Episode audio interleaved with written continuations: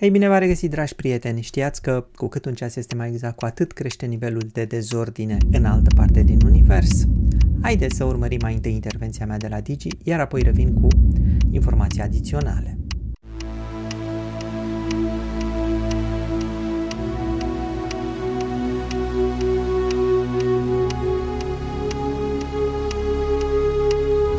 Dezordinea din univers pornește de la ora prea exactă, susțin oamenii de știință. Concret, spun cercetătorii, cu cât un aparat de măsurare a timpului este mai precis, cu atât contribuția la dezordinea universală este mai mare. Un subiect pe care îl descifrăm chiar acum, fizicianul Cristian Presur este în direct cu noi. Bună ziua, vă mulțumesc tare mult pentru prezență. Bună ziua! Vă mulțumesc și eu. E, e un paradox sau nu faptul că ora exactă întreține dezordinea Universului și mărturisim că noi, echipa în pregătirea acestui subiect, ne-am adus aminte de lecțiile de fizică. Poate că ar fi bine să ne reamintim exact de ce se întâmplă cele două, de ce le punem în aceeași propoziție. Da, este oarecum un paradox, uh, pentru că vrem să avem un ceas care merge foarte precis, și cu toate acestea trebuie să creăm într-o altă parte dezordine. Și asta ține în fizică dintr-o lege care se numește legea entropiei. În fizică noi numim dezordine, o numim entropie, cu un cuvânt mai complicat, așa să spun. Și legea aceasta spune că în tot universul, toată dezordinea care este în univers, deci toată entropia, trebuie să crească. De aceea, dacă cumva într-o zonă din univers facem ordine, atunci automat într-o altă zonă de ordine trebuie să fie și mai multă dezordine, pentru că dezordinea totală trebuie să crească.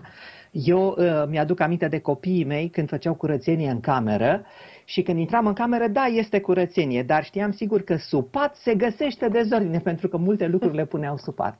Cam asta este legea și pentru univers. Putem să o numim poate și altfel, să numim acesta ca fiind un soi de echilibru sau nu e asemănător cu echilibrul?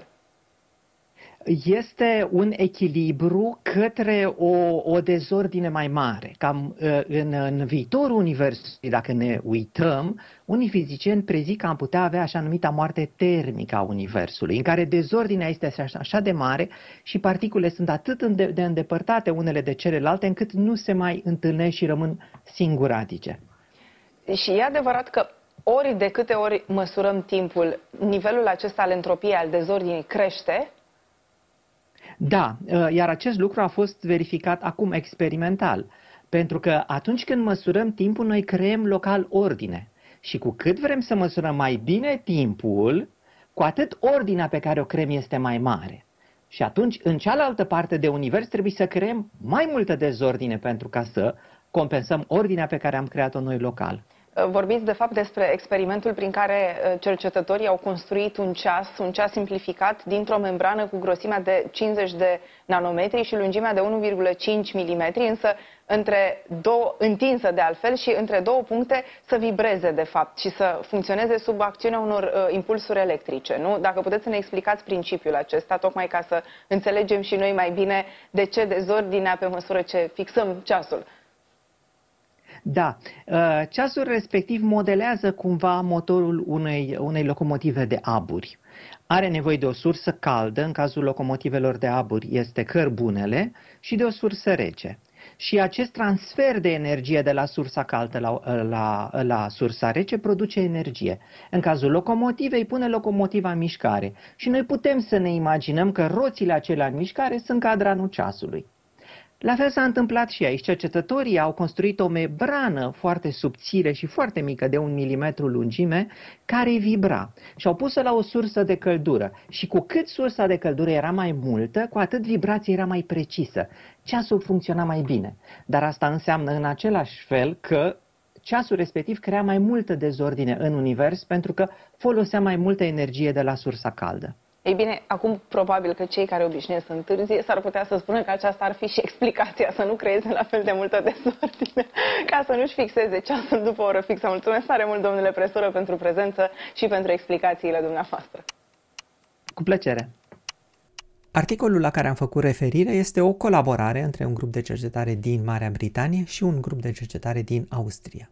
Aici găsiți titlul acestei lucrări, Measuring the Thermodynamic Cost of Time Keeping.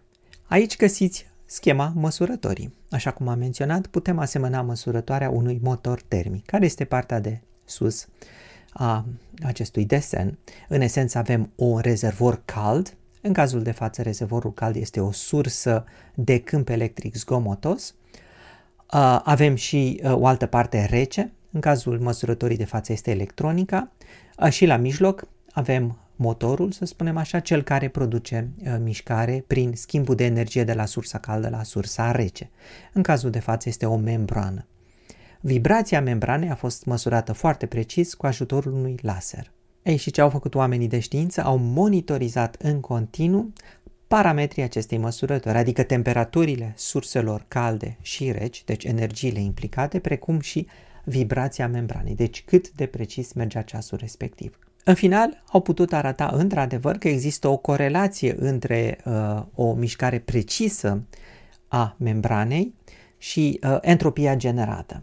Deci, simplu spus, așa cum am menționat la început, cu cât un ceas este mai exact, cu atât crește nivelul de dezordine creat în altă parte din univers. Pentru că, așa cum am spus, nivelul de dezordine total trebuie să fie mai mare, deci dacă într-o anumită zonă de univers avem ceva care merge mai precis, este mai ordonat, atunci în cealaltă parte din univers trebuie să avem o creștere de entropie care este mult mai mare. Uh, incidental spus, n-am mai discutat asta, uh, această lege a entropiei de fapt ne explică de ce este posibil ca să existe viață complexă pe Pământ, care este în esență ordonată. Într-adevăr, aici pe Pământ, acolo unde este viață, avem o ordine locală mai mare însă facem această ordine locală cu o creștere a entropiei totale. În cazul de față, care este entropia totală? Este dezintegrarea soarelui. Faptul că soarele arde și trimite foarte, foarte multă lumină, putem privi această ardere a soarelui ca un fel de